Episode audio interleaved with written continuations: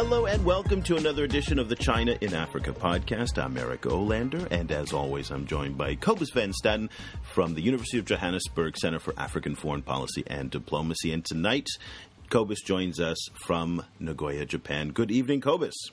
Good evening. One more week left on your vacation in Asia, so uh, so we're yes. on the, we're more or less in the same time zone. So it's nice to have yes. you in this side of the world.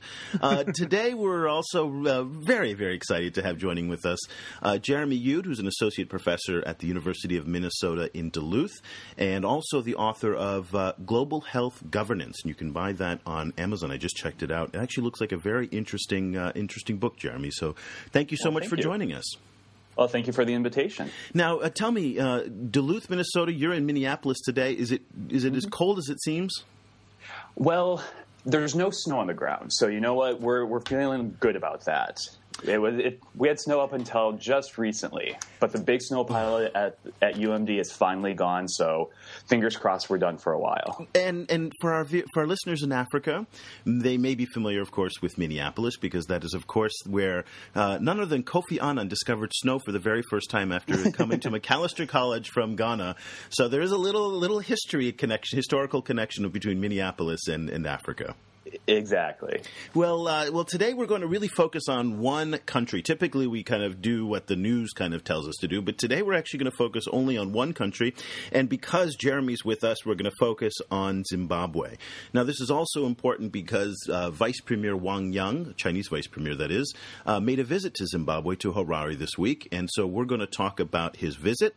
We're also going to talk about an article that really summarizes everything that I that's kind of key and important to know about Sino Zimbabwe ties, and where is this relationship between the two countries? You know, given that Robert Mugabe is, of course, the you know 89 year old uh, who who just refuses to kind of move off the stage.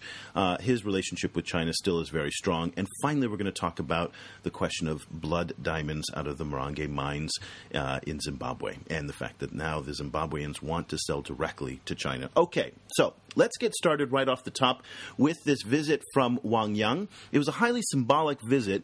Cobus, when you see these visits to Zimbabwe and really nothing comes out of it other than the fact that they had some dinners, they had some ceremonies, they had a lot of uh, you know pleasant talks and, and really a reaffirmation of, of relationships between the two countries. I'm curious about why China continues to value Zimbabwe the way it does beyond just the historical importance of the relationship, but what motivates someone as high profile as Wang Yang to go to Zimbabwe in your opinion? Well, I think the historical relationship is really important, and it's not only important between China and Zimbabwe, but it's important for uh, for the relationships with the rest of Africa. One of the things to remember about Mugabe is that he, you know he's seen as a as a monster in um, in a lot of the West, but he's and and I think frequently privately in Africa, but um, you know, kind of a lot of African leaders keep paying lip service to him because he's such a, a veteran of anti-glow anti-colonial um, struggles. So, um, you know, kind of maintaining at least some kind of surface, uh, you know, friendliness with Zimbabwe is, uh, is I think, part of, of of you know kind of foreign, foreign relations in Africa, and I, and I, I think China is probably playing some of the part of that game. They obviously have a, a history that's going a long way back. Then of course China is heavily invested in Zimbabwe, and that's what we're coming to later later in our discussion, our third topic. So you know kind of there's some very big Chinese business being done in, in Zimbabwe, and and I'm sure that you know they weren't uh, ignoring that fact. Okay, so Jeremy, where do you come down on this? Was does someone like Wang Yang, who's uh, you know again at the very top top of the political echelon in, in, in China, come to Zimbabwe for the symbolism, to recognize the fact that history does matter to the Chinese, relationships do matter to the Chinese. Robert Mugabe goes very, very far back with, with, with the Chinese leadership. Or is it there because of the, the economic interests that are, that are becoming uh, far more important to China and Zimbabwe? Which do you think drives these decisions for, for a visit as high profile as Wang Yang's? I, think we can't really ignore the, the economics. Obviously, like you mentioned, there's a huge economic relationship between China and Zimbabwe. But I think, given what actually comes out of these visits, the actual substance, the actual contracts themselves that get signed, it, that, those don't give a lot of evidence to suggest that, that China is, is, sending, you know, the vice premier because of these economic ties. I think in a lot of res- respects, sort of as Cobus mentioned, that a lot of this is about maintaining this visibility, uh, about maintaining these ties, building this, this historical relationship, building on this historical relationship, and just the, the symbolism that goes along with it. You know, China is visiting Zimbabwe. Is the United States government visiting Zimbabwe? Are European governments visiting Zimbabwe? And so I think that symbolism and just that that that engagement and the the sort of of, of discussion about how we're good friends, we have this long history together, we're we're willing to to stand with you. Uh, I think that actually comes into play much more strongly than the actual economic relationship does. It's, it's interesting you say that in reference to the United States, in part because I think the Chinese do like to foster relationships with countries that the United States either does not want to or cannot to cannot for legal reasons. I, you know, Sudan comes sure. to mind, Iran comes to mind, Zimbabwe comes to mind, and I think they represent uh, you know, useful tools for Chinese foreign policy. They may not necessarily align themselves, you know, philosophically with these various governments, but they do represent. Uh, there's, uh, you know, the Chinese, if nothing else, are pragmatic in that. But talking about the symbolism, and this is what I'd like to get both of your uh, your feedback on. Um, you know, typically when the Chinese announce these deals with various African governments on visits as high profile as this, um, they're usually spectacularly large. And I guess what surprised Cobus and myself as well is how paltry the size of the contracts that were announced uh, were first. So let me just run through very quickly, and we'll get your reaction. A $16 million free loan agreement payable over five years. So that's basically three, you know three or four million dollars a year. Uh, another 16 million for infrastructure development. 16 million. I mean, that's nothing. Uh, and then this was mm-hmm. my favorite one: fifty-six thousand five hundred dollars for a feasibility study to drill boreholes, and 18 million dollars for a geochemical survey. So if the symbolism is important this to me says that the Chinese, you know, are basically going through the sofa to pick up some leftover change and throw it Zimbabwe's way because by the standards of their other deals in Africa, it's nothing. Uh, what do you what do you attach to that, Jeremy?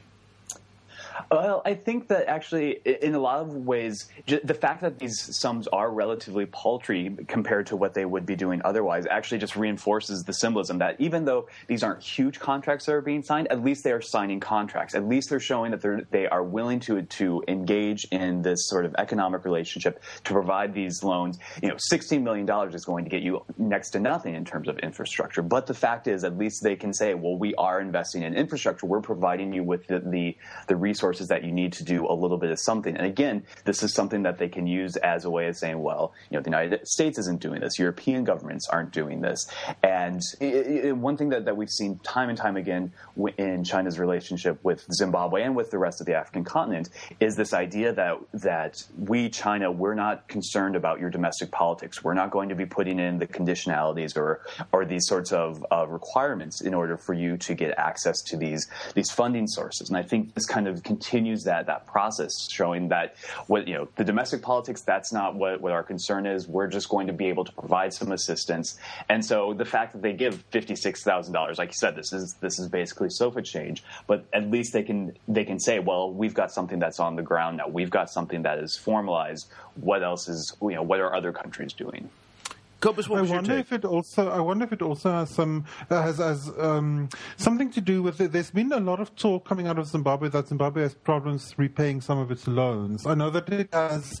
It's sitting in arrears um, with some international funding um, organizations, and that's that rather than sanctions is one of the reasons why it can't get more financing.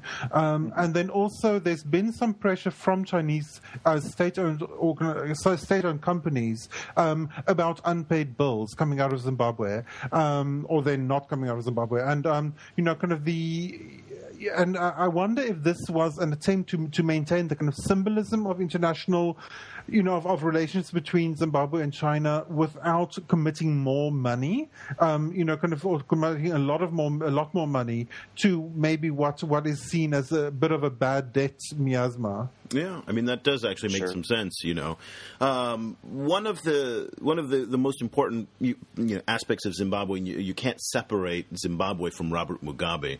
And I liked uh, uh, Vice Premier Wang's uh, statement where he said, uh, "I did not expect him to be in such good good health, and that's a quote, uh, which I think that anybody's surprised when Mugabe is upright. Uh, I was when I was working in Paris last year at a new in, in, in the newsroom, and there were some alerts coming out that Mugabe was in Singapore and on the verge of death, and he looked incredible from the pictures that I saw last week. I mean, this guy just refuses to die. 89 years old. I mean, it's it's really remarkable.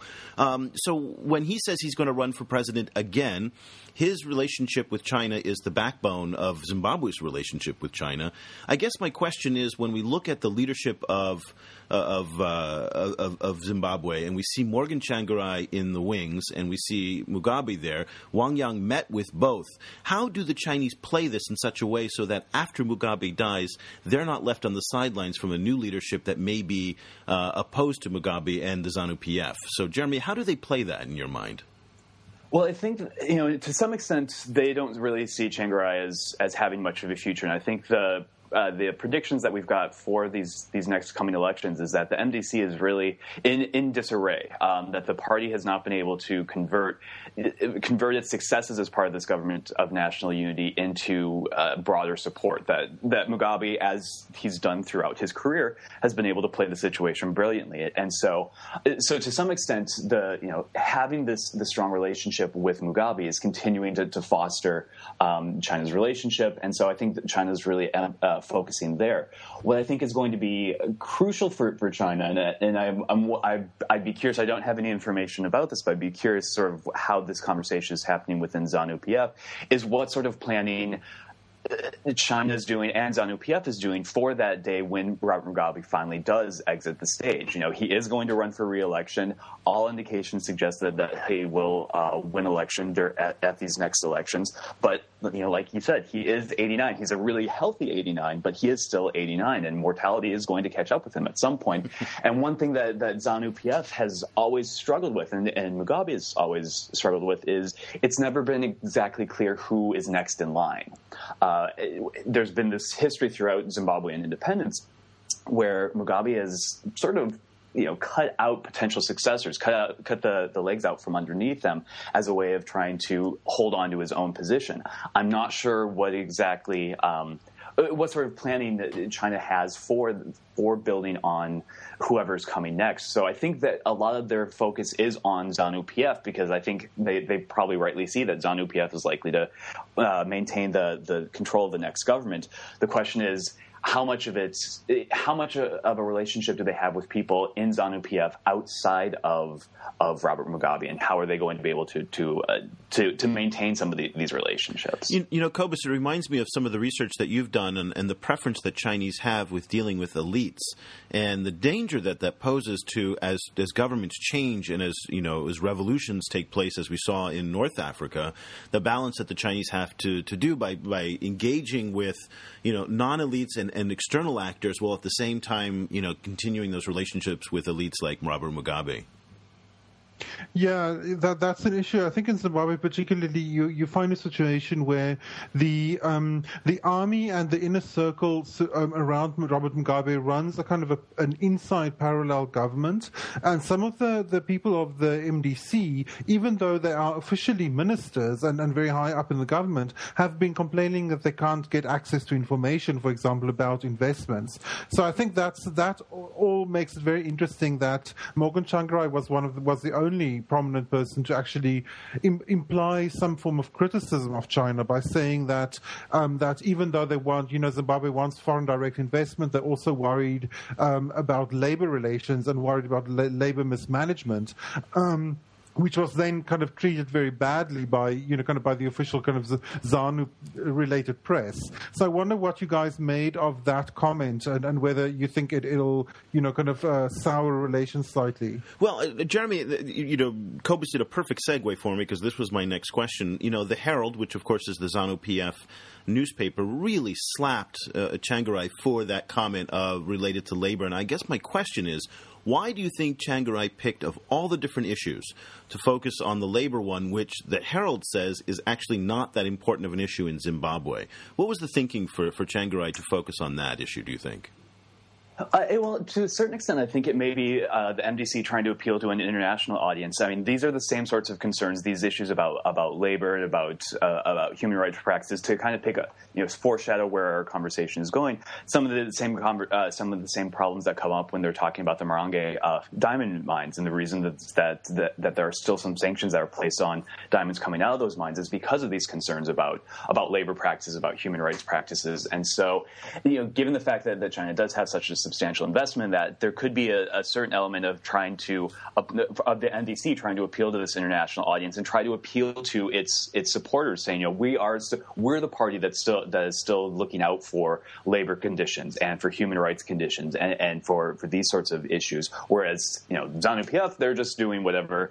Um, they're, they're, they're not focused on it. So it might be have a certain um, appeal there. It might also just be a way of trying for for the MDC to just differentiate itself. One of the things I think that the MDC has run into by being part of this government of national unity is it hasn't been able to really uh, assert itself quite as much. It hasn't really been able to maintain its separate identity. In a lot of respects, the, the government of national unity is basically a ZANU government, even though they've got all these ministers, even though Tsvangirai is, is in his position, you know, Tendai Biti is still eh, over at finance. But in a lot of respects, the successes that have have accumulated to this government are seen as ZANU PF successes. This is also a way of trying to, uh, for the MDC to try to, you know, stake its claim as we are still distinct. We're not just we're not just rolling over. We're not just becoming part of ZANU PF. We are actually trying to distinguish ourselves from from this government. Yeah, you know, Cobus, you know, to pick up on Jeremy's point, it, it does think does register this idea that maybe Tsvangirai was speaking to, uh, you know, a Pan African audience. You know, taking a very populist message.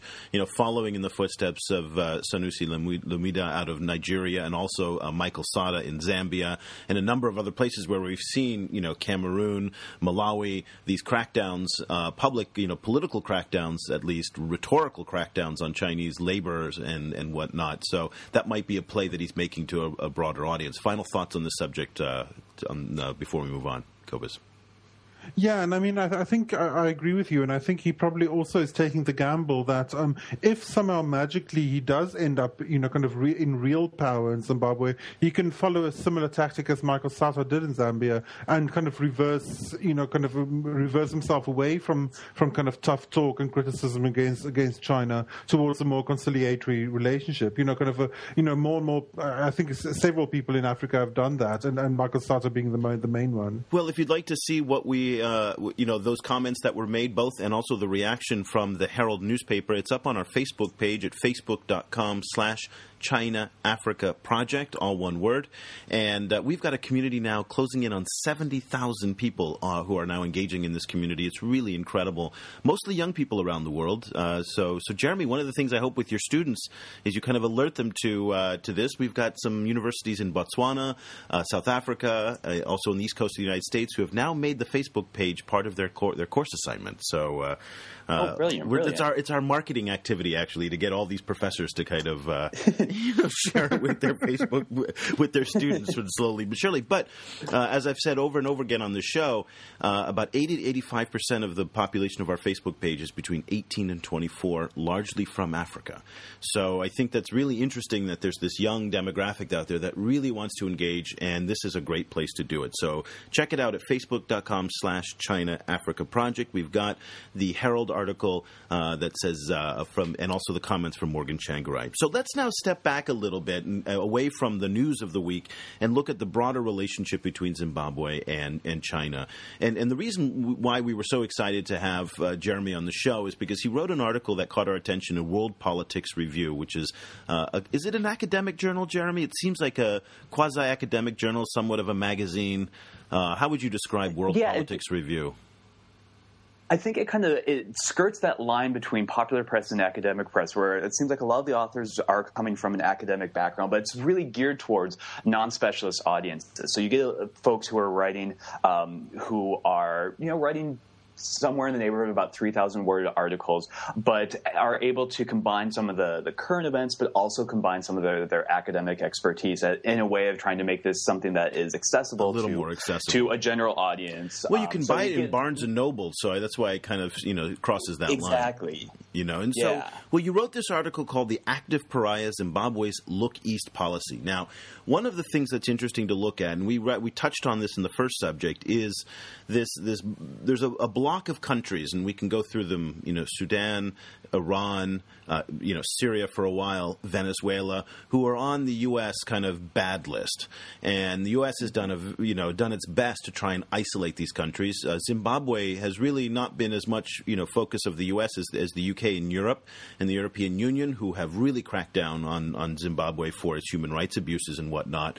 So in response, um, these countries and Zimbabwe being no exception have turned to China and have turned to Asia, where as we mentioned beforehand, you know the you know China and not just China but other Asian countries aren't as concerned about the human rights and the social policies, and they're not as concerned about governance and transparency. So they'll continue to do business. So Jeremy. Looking at this look east policy, how would you describe, kind of for, for people who are not familiar with it, what is it and what's the context behind it?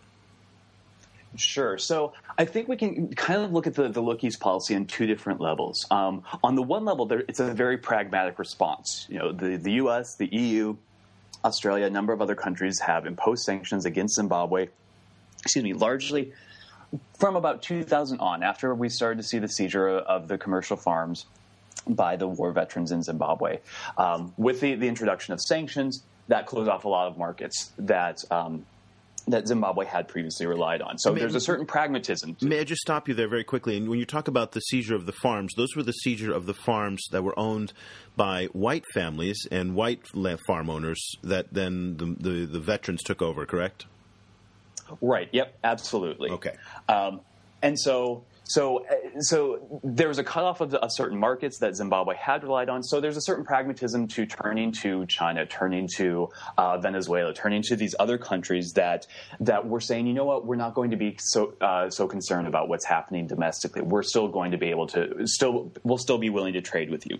So there's a pragmatic level. Like these are countries that will still trade with with countries like Zimbabwe.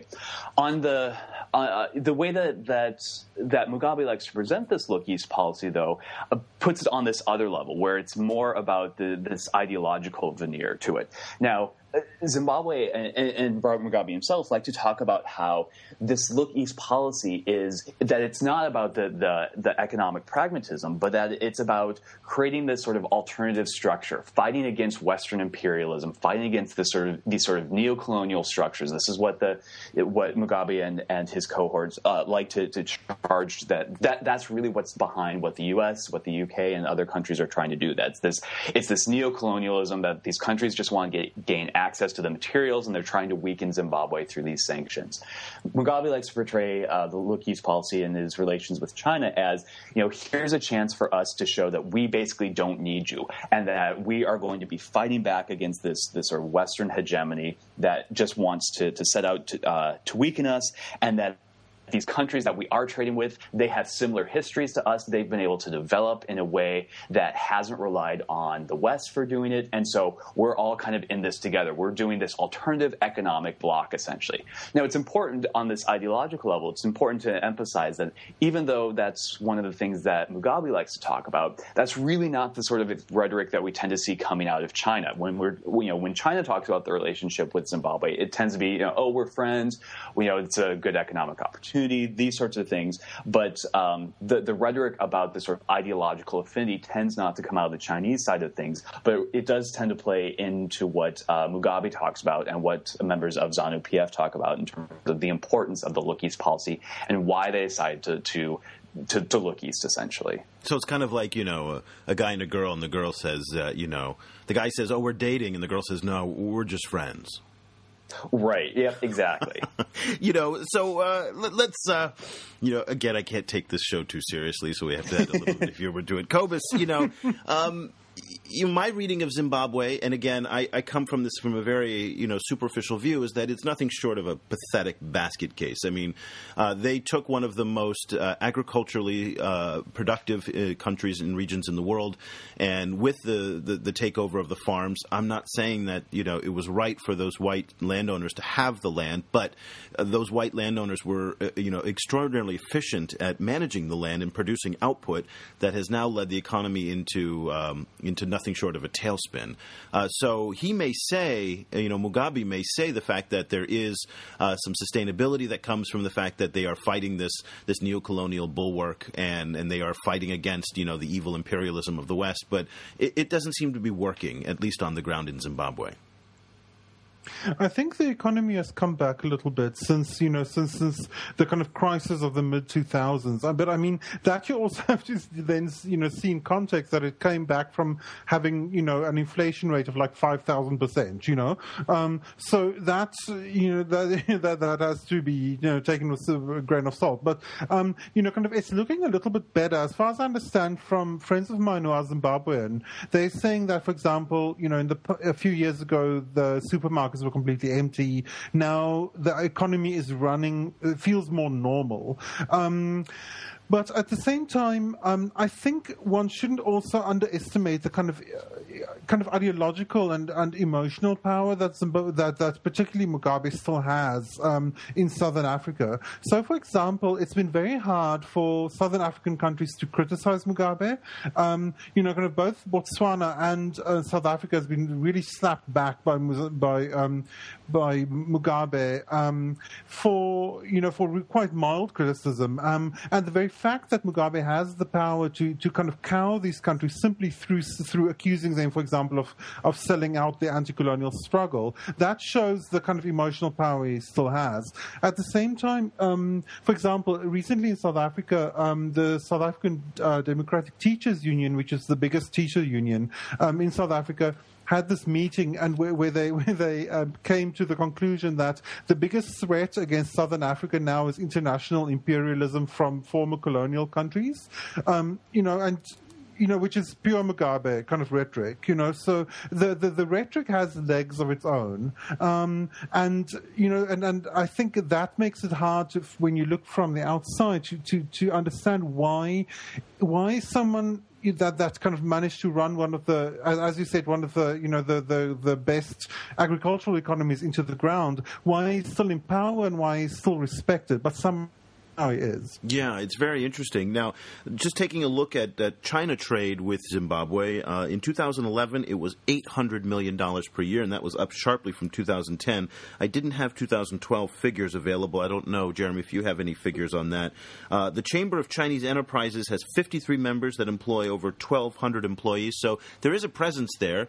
Uh, but I, I, guess when we talk, when we hear Mugabe talk about all, all this you know, neo-colonialism, imperialism rhetoric. Does anybody really take that seriously, particularly in Beijing, or do they look at this as a pragmatic and again what we talked about earlier as a geopolitical relationship that's important for them to establish a base in southern in southern Africa as they have in other countries in the region? It, it, doesn't seem that anyone in Beijing is really taking it all that seriously. It's the the, the, the sort of neo-colonial rhetoric, but I, it's sort of in line with this idea about how we're not getting involved in the domestic politics. They seem to be fine with, you know, if this is how you want to sell it, then knock yourself out. You know, we're not going to get involved with it. You know, the, more power to you, because we never see we never see the, the, the government officials from China slapping this down. We never see them them challenging this rhetoric. They seem to be perfectly fine with the rhetoric, so long as as the, the access that, that they want is, is continuing. So I think that you know they they are they're taking this sort of pragmatic approach that you know what if this is we're, we're, fine with this. If this is how you want to sell it, that's great. You know, so long as it's not getting in the way of any contracts or anything like that, we're fine. Okay, so on the surface, then, uh, it appears that Mugabe has outdone the West, and the Look East policy is a success. But in your article, you say that the tangible benefits are questionable. Explain that. Well, I think this, and this is something that, that we've seen coming out in recent weeks and recent months with some some controversies over some of the data that's coming out of Chinese investments in Africa. Um, there is, you know, there, there's a big, there, there seems to be a big difference between some of the the big splashy press announcements that get made and then what's actually happening on the ground. So um, there was a report that came out in the newspaper in a newspaper in 2012 about a 1.2 billion dollar uh, high speed uh, rail investment that, that China was going to be was going to be making in Zimbabwe. And then someone went and asked someone from China Railways about this, and they had no idea what, what was going on. Um, and there, there, there have been similar sorts of things where we've seen these massive projects that are being highlighted or being being celebrated, but then there doesn't actually seem to be any follow through. So there's some some real questions about about the accuracy of the data and how much of this this is actually coming to um, coming to fruition. Uh, and, and, so I think it, it, raises some of the questions about you know how much is Zimbabwe actually getting out of, of this? You know, they're, they're getting some. They're definitely getting some good uh, PR. They're definitely getting some some good uh, press coverage from it. But we're not. It's not sure if all that money is actually then coming into Zimbabwe, or if it is coming in, how much of it is coming into uh, into uh, the, the, public purse versus going into the, the, the, say the pockets of private individuals or highly placed government uh, government officials, and that's always been been part of the question about China's relationship with Zimbabwe is how much of this is actually for the country and how much of this is about keeping the right people happy and making sure that they've got a little bit of extra change walking around in their pocket. You, you know, Cobus, I wonder if look east is really a, a, not a good way of describing this policy, in part because uh, they're looking to Iran, they're looking to Venezuela. So it's not just China that's part of this policy. It's it's a number of different countries that again are in this club that are opposed to the United States and the European Union. And so it just, in some ways, as you look at the the effectiveness of sanctions, uh, this is yet another example of how you know sanctions did do not work. And I think, unfortunately, still in the minds of people is the South Africa sanctions campaign that everybody credits for bringing down the apartheid government, and they think that it can still be effective. But sanctions have, you know, Mugabe doesn't seem to be, uh, you know, he looks great. He looks like he's happy. He's smiling, and he's doing, you know, as Jeremy pointed out, not too bad. You know, maybe not great, but not too bad. What are your thoughts on that, Cobus? Yeah, I completely agree with you. I have a lot of problems with sanctions, um, and I'm actually busy, um, you know, kind of working on a paper about that very issue about how successful the sanctions against South Africa actually were, particularly in in, in, cer- in certain fields. Um, and uh, you know, kind of, I have a lot of problems with sanctions generally, but I think, um, I think also, you know, kind of, the, there's a lot of lip service being being paid to sanctions against Zimbabwe, both from the West and from Zimbabwe. So Zimbabwe obviously gets a lot of, as as, as Jeremy pointed out, Zimbabwe gets a lot of leverage from this idea that they're under siege from the West. But when you actually look at trade uh, trade figures, what you realize is that the top three kind of top top three kind of uh, groups that that Zimbabwe trade trades with is China, S- South Africa, which is very heavily invested in, in, in, Zimbabwe, and the European Union. So you know, kind of there is this, there's a lot of a lot of uh, talk about about how the European Union is leaning on on Zimbabwe, but it doesn't necessarily affect real trade in in, in real ways. Um, so you know, kind of I, I wonder. I, you know, I just actually wanted to throw that out to you, to the two of you. Is do you, do you think it's maybe time for the European Union to step away from their sanctions rhetoric because it seems it doesn't seem to be helping them in any way. Well, no, but they don't have any other tools to, to play with here. That's the big problem because Mugabe represents a philosophical and ideological challenge to the system. And so the United States, and just as in Iran, uh, they don't have another card they can play. And Jeremy, I'd like to hear what your thoughts on this. You know, as a student of Zimbabwe, you know, other than sanctions, you know, and trying to isolate Mugabe and trying to isolate uh, the leadership, as you pointed out in your article, yeah, they can't go to the Netherlands now to go shopping, but they can certainly go to Beijing and Shanghai, which frankly is you know a little bit better now than, than what you can buy in Amsterdam. So it really hasn't compromised the ability of the leadership to maneuver. So I don't know if the West actually has any other options to pursue.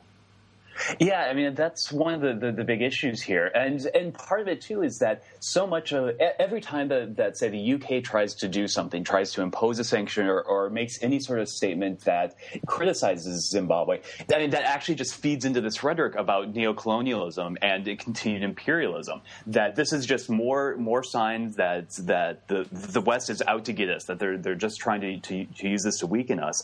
Um, but as Cobus pointed out, if we actually look at the the economic figures, the trade that Zimbabwe has with with the, the EU, with the UK, uh, and even with the United States, it's in Zimbabwe's favor um, with those countries, whereas with China, they're they're very much um, on the losing end. They're very much they have very much have a trade deficit with China as opposed to it having a trade surplus with with these other countries. And so, I, while I, I, can understand the impulse coming out of say the uh, coming out of the U.S. and the, the, the European Union, I can understand the impulse towards sanctions, but I don't know that that's that they I don't know that that's providing the leverage that they were hoping for. In some respects, I think this is where the United States has been relatively intelligent about this, is that they've kind of stepped back from the debate. It's not that they're you know they, they it's not that they've necessarily lifted uh, uh, the, the, sanctions or changed their policies, but they're basically they, they recognize that that engagement or trying to antagonize Mugabe just further serves to weaken their interests and it gives them even less leverage. So to some extent, just stepping back and kind of letting Zimbabwe do its thing thing, and being being a, a presence seems to be working a little bit better for for the United States. We see a little bit less rhetoric coming out about uh, uh, uh, about the United States as opposed to say uh, say the UK. But even the UK, to a, to a large degree, has kind of stepped back with some of its public pronouncements about Zimbabwe and about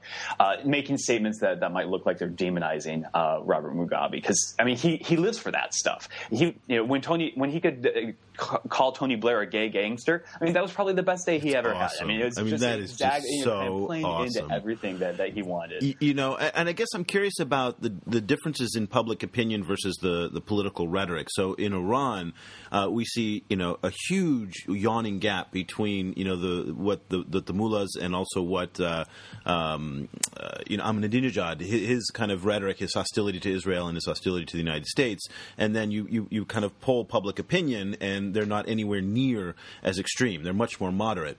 Do you think that the Chinese get any credit? Uh, amongst the public for their support of Mugabe, or and, and does the public also line up with this uh, anti-imperialism rhetoric behind Mugabe, or are they are they also more moderate? You know, I don't know that the public really gives a whole lot of, of credence to what what China has has done. Um, you know, there's we, we always see some discussion about whether or not there are domestic backlashes against uh, against China. There are you know there there's uh, xenophobic attacks or things like this taking place against Chinese workers, and there's you know there there, there seems to be evidence that there are some of these, but how widespread it is um, is unclear. So I don't know that that that it's really in some respects I don't know that, that China's really playing a lot of uh, much of a role in terms of the, the the public consciousness within Zimbabwe. It doesn't seem like uh, it seems like like China has a decent public image, not super, but not horrible, uh, and so it's in some respects, it seems like it really is more focused on what's happening among the elites, among the government officials, as opposed to what's happening among uh, the public writ large. I guess my my question, Cobus, to you is the other area that, that Zimbabwe comes into focus when it comes to dealing with the Chinese is on arms sales and weapon sales, and it's one of the areas where uh, human rights groups have pointed out that the Chinese have, have not slowed their arms sales. The Chinese, to their defense, say uh, they are selling weapons uh, for legitimate, you know, defense purposes to governments, and how governments use those weapons is up to them. As as as Jeremy pointed out, this is the no strings attached, the hands off. We will not in- interfere interfere in the internal affairs of other countries rhetoric that we hear all the time out of China. But uh, does this blacken the eye of, of, of, of, the Chinese who are trying to improve their image in Africa by continuing arms sales to, to Robert Mugabe? Um, yes, I think so. In, in, general terms, it probably, I think it does. Um, but I don't think that's a particularly, um, you know, it, it's, it's not it's not really an issue that that's very widely discussed, particularly at the moment. A few years ago, there was an incident where, so you know, kind of. Some arms shipments from China were supposed to be unloaded in South African docks um, and then, uh, you know, kind of driven to Zimbabwe. Um, and South African dock worker unions refused to unload them um, because they because they, they said that uh, you know kind of these would be used um, for repression. It was it was around the 2008 election. Um, so at that stage there was a lot of discussion of this, and, and it became a, a, a quite a kind of a dominant aspect of, of, the, the, of China's image in Africa. I think those days have past, and and we'll have to see, you know, kind of how how um, Zimbabwe kind of develops in the next few months. Um, you know, kind of, I think, I yeah, you know, kind of, I, I, I think it is um, the issue is on the back burner. I don't, it hasn't disappeared, but I don't think it's particularly prominent at the moment. Well, if you're interested in China-Zimbabwe relations, I highly, highly recommend you check out Jeremy uh, Jeremy's article. You can find it on WorldPoliticsReview.com. Uh, look for you know Jeremy Youde, Y O U D E, or you can look for the title, "The Active Pariah: Zimbabwe's Look East Policy." You can also find it on InDepthAfrica.com as well. It's there, and it really provides this this wonderful overview of, of the Look East policy and the kind of current status of Sino-Zimbabwe relations, and also whether or not this is actually working for Robert Mugabe beyond just the rhetoric. So, um, so definitely check that out. We'll put links also on our Facebook page as well. Uh, but while you're checking out uh, our Facebook page, also if you you know don't actually go on the internet that much or you don't have a computer, you can find us on uh, both Google, uh, Android, and uh, iOS platforms. We have our mobile app, so you can just take a look for us in the China Africa Project in either one of those stores, the Google Play Store or iTunes, and you can find our, our mobile app there. You'll get our Twitter feeds, our Facebook, our blog, uh, and of course the podcast. So you can listen to it right there on your mobile device. And I, I know that we've gotten some feedback from folks in Africa who uh, are, are, watching that. So we're up to uh, Cobus. We're on 2,000 downloads now of the of the mobile app. So that's kind of exciting. Uh, let's go on to our, our third topic, and this is one very very interesting. It's interesting because Al Jazeera has been covering covering the Marange uh, diamond mines quite a bit over the past year, more than any other international television network. And one of the things that they've been talking about is the hypocrisy of the West, and the, the, these diamond mines really highlighted how easy it is to kind of you know smuggle the diamonds out. Well, now the Zimbabwe government is trying to uh, kind of crack down a little bit on the smuggling, in part because very little money from the Marange mines is actually making it into the treasury. Now, what makes the Marange mines distinct is the fact that they have not been certified as, uh, and I'm going to have to defer to, to Jeremy and to Cobus here, to see if I get my facts right here, but they've not been certified as being uh, conflict free diamond mines. Is that correct, Jeremy? Oh, my understanding is that the, the Kimberley process, which is there to, to sort of certify whether or not diamonds are conflict free, is that the Kimberley process is okay with, with selling of diamonds from Zimbabwe, but, yeah, but that there are still sanctions from the U.S. and the EU and other countries that are saying we're not satisfied. But is it are. this particular mine, the Marange mine? Is there anything unique about that?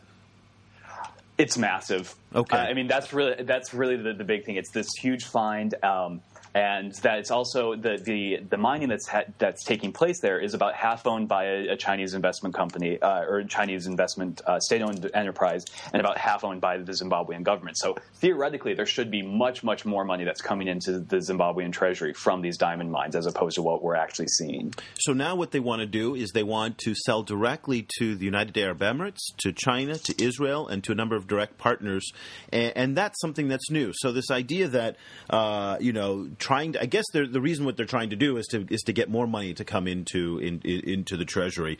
Uh, just to give you a sense, last year they sold eight hundred and sixty five million dollars uh, of of, uh, of, of diamonds from uh, from Zimbabwe. It's the world's seventh largest diamond producer, and uh, but the most important thing, Cobus, is that the Marange mine, from my reading, has not been certified, and that's what makes this this this policy move to try and sell directly to China somewhat controversial.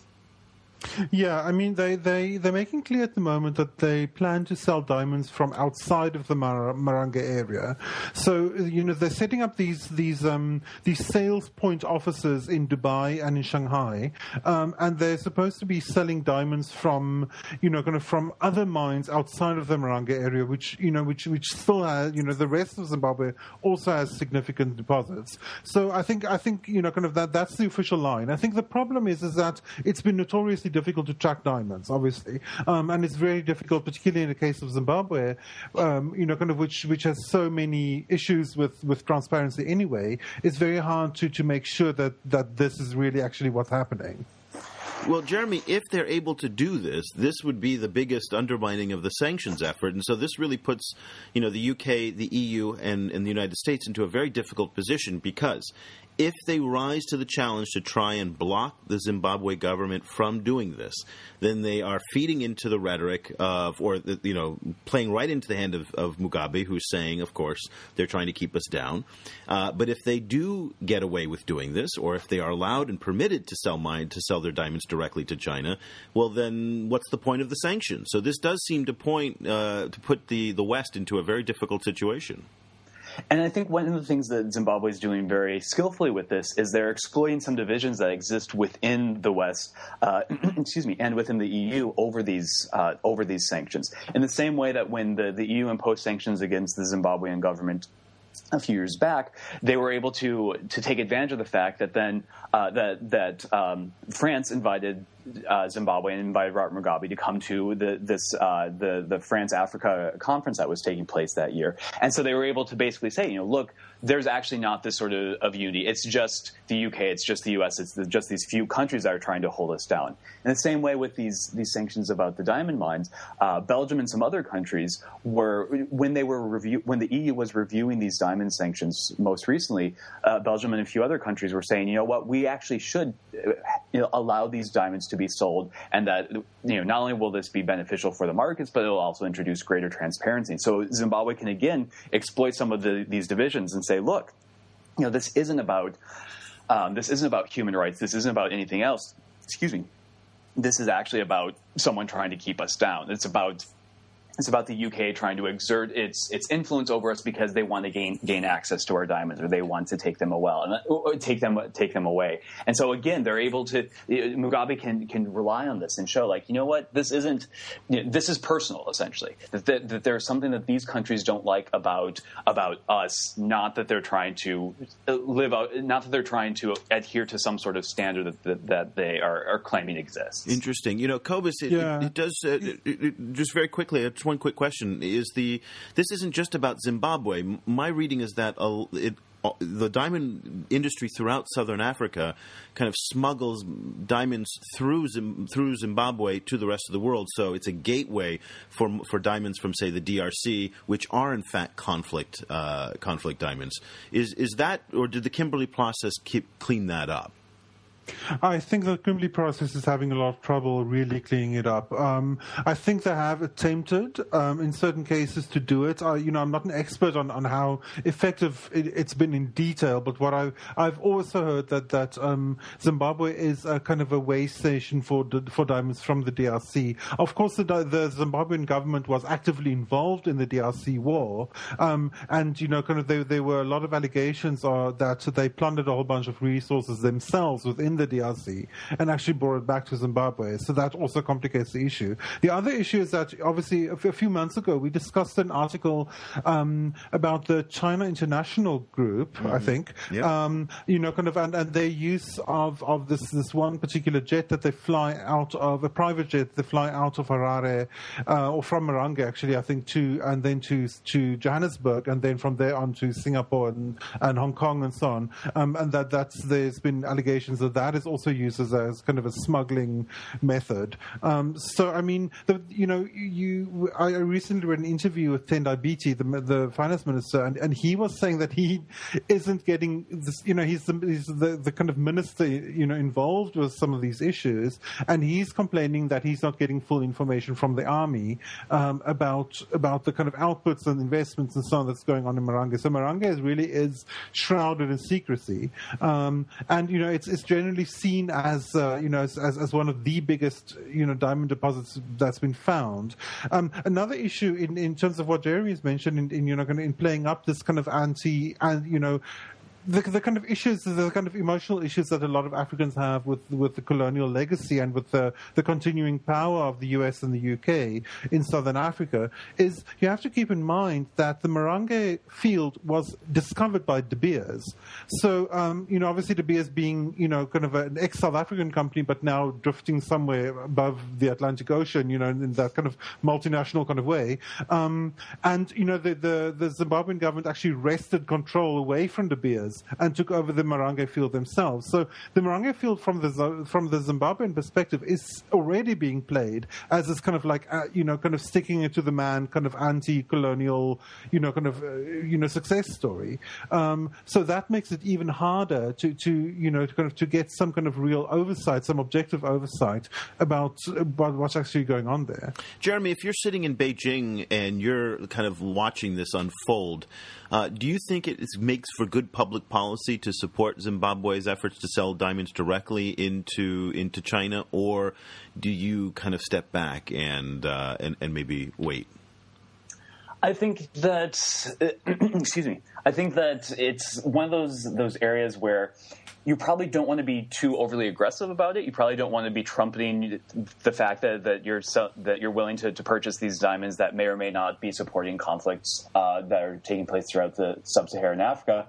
But at the same time, it fits very much into the, this whole idea about we're not getting involved in the domestic politics. That that they can essentially say that these conflicts that exist within Zimbabwe, these are conflicts within the domestic government. These are d- disagreements between the MDC and ZANU PF over where money is coming from or where it's not going or how money is being allocated. And so, what you know, that's a domestic political disagreement. That's not our issue. Our issue is we want to provide a market that is available for this resource that Zimbabwe wants to sell. So you don't want to maybe be you don't want to trumpet it too too loudly, but at the same time, you're not going to be willing to to to, to turn down this opportunity. Well, I highly recommend uh, that everybody check out a, uh, a story on Al Jazeera. It's called How to Rob Africa and Why Does the Western World Feed Africa with One Hand While Taking From It with the Other? And it profiles exactly what we're talking about, which is the Marange mines and how so little of the money that is produced from those mines is actually staying in, uh, in, in, Zimbabwe. And basically, what happens is Zimbabwe journalist, uh, uh, see, Stanley Kwenda goes undercover and he, he just, it's a fantastic program. It's under the People in Power uh, section of uh, of Al Jazeera, but it really highlights this. Doesn't really focus too much on the Chinese aspect per se, but it really talks about the corruption that's at play here, and you can then understand why the government wants to sell directly so that they can try and capture a little bit more of that wealth. So, uh, well, that'll do it for for our three topics this week. Uh, Jeremy, before we go every every every week on the show, we, we try to give a shout out to uh, to people who want to to follow you on on the internet and see what you're doing doing. Uh, we find that a lot of academic types aren't too big on the whole Twitter, Facebook thing. But uh, are you uh, are you on Twitter or Facebook or anything like that, where you, you you kind of follow where people can follow what you're doing? I, am available on both. Um, half my Twitter feed is about probably is about work things. Half of it's probably about my dogs. Okay. So well, what's your Twitter handle then for people if they want to follow you? It's Jeremy Youde, uh, J E R E M Y Y O U D E, just one word. Excellent. And then, Cobus, if people want to follow what you're doing, where's the best place for them to find you? I'm at Stadenesque. That's S T A D E N E S Q U E. And of course, you can find me at E Olander. That's E O L A N D E R. And I'm tweeting almost every day the top China in Africa headlines. So it's a great way to stay on top of the big stories. But more importantly, you can find us over on our Facebook page at facebook.com slash China Africa Project. Uh, and for those of you who speak Chinese and who are behind the Great Firewall and can't get Facebook or Twitter, uh, we have an awesome, awesome Weibo feed that's going, and it's weibo.com slash Zhongfei which of course is China Africa Project in Chinese. Eric Mixter is holding down the fort in China, and, and uh, he's uh, basically posting on Weibo every day. And then if you want to follow our podcast, uh, we're on SoundCloud, we're on Stitcher, we're on the BlackBerry Network in South Africa, and of course we're on iTunes. And you can find us just by searching for China right there in iTunes. And we hope that you'll download us and also post a couple comments uh, on the iTunes page. As the more comments we get, the you know our dream one day is to be posted on the iTunes homepage. So that uh, that's that's the the long uh, the long holding dream that we've got. So until next Sunday, we'll talk to you again for another episode of the China in Africa podcast. Thanks so much for listening.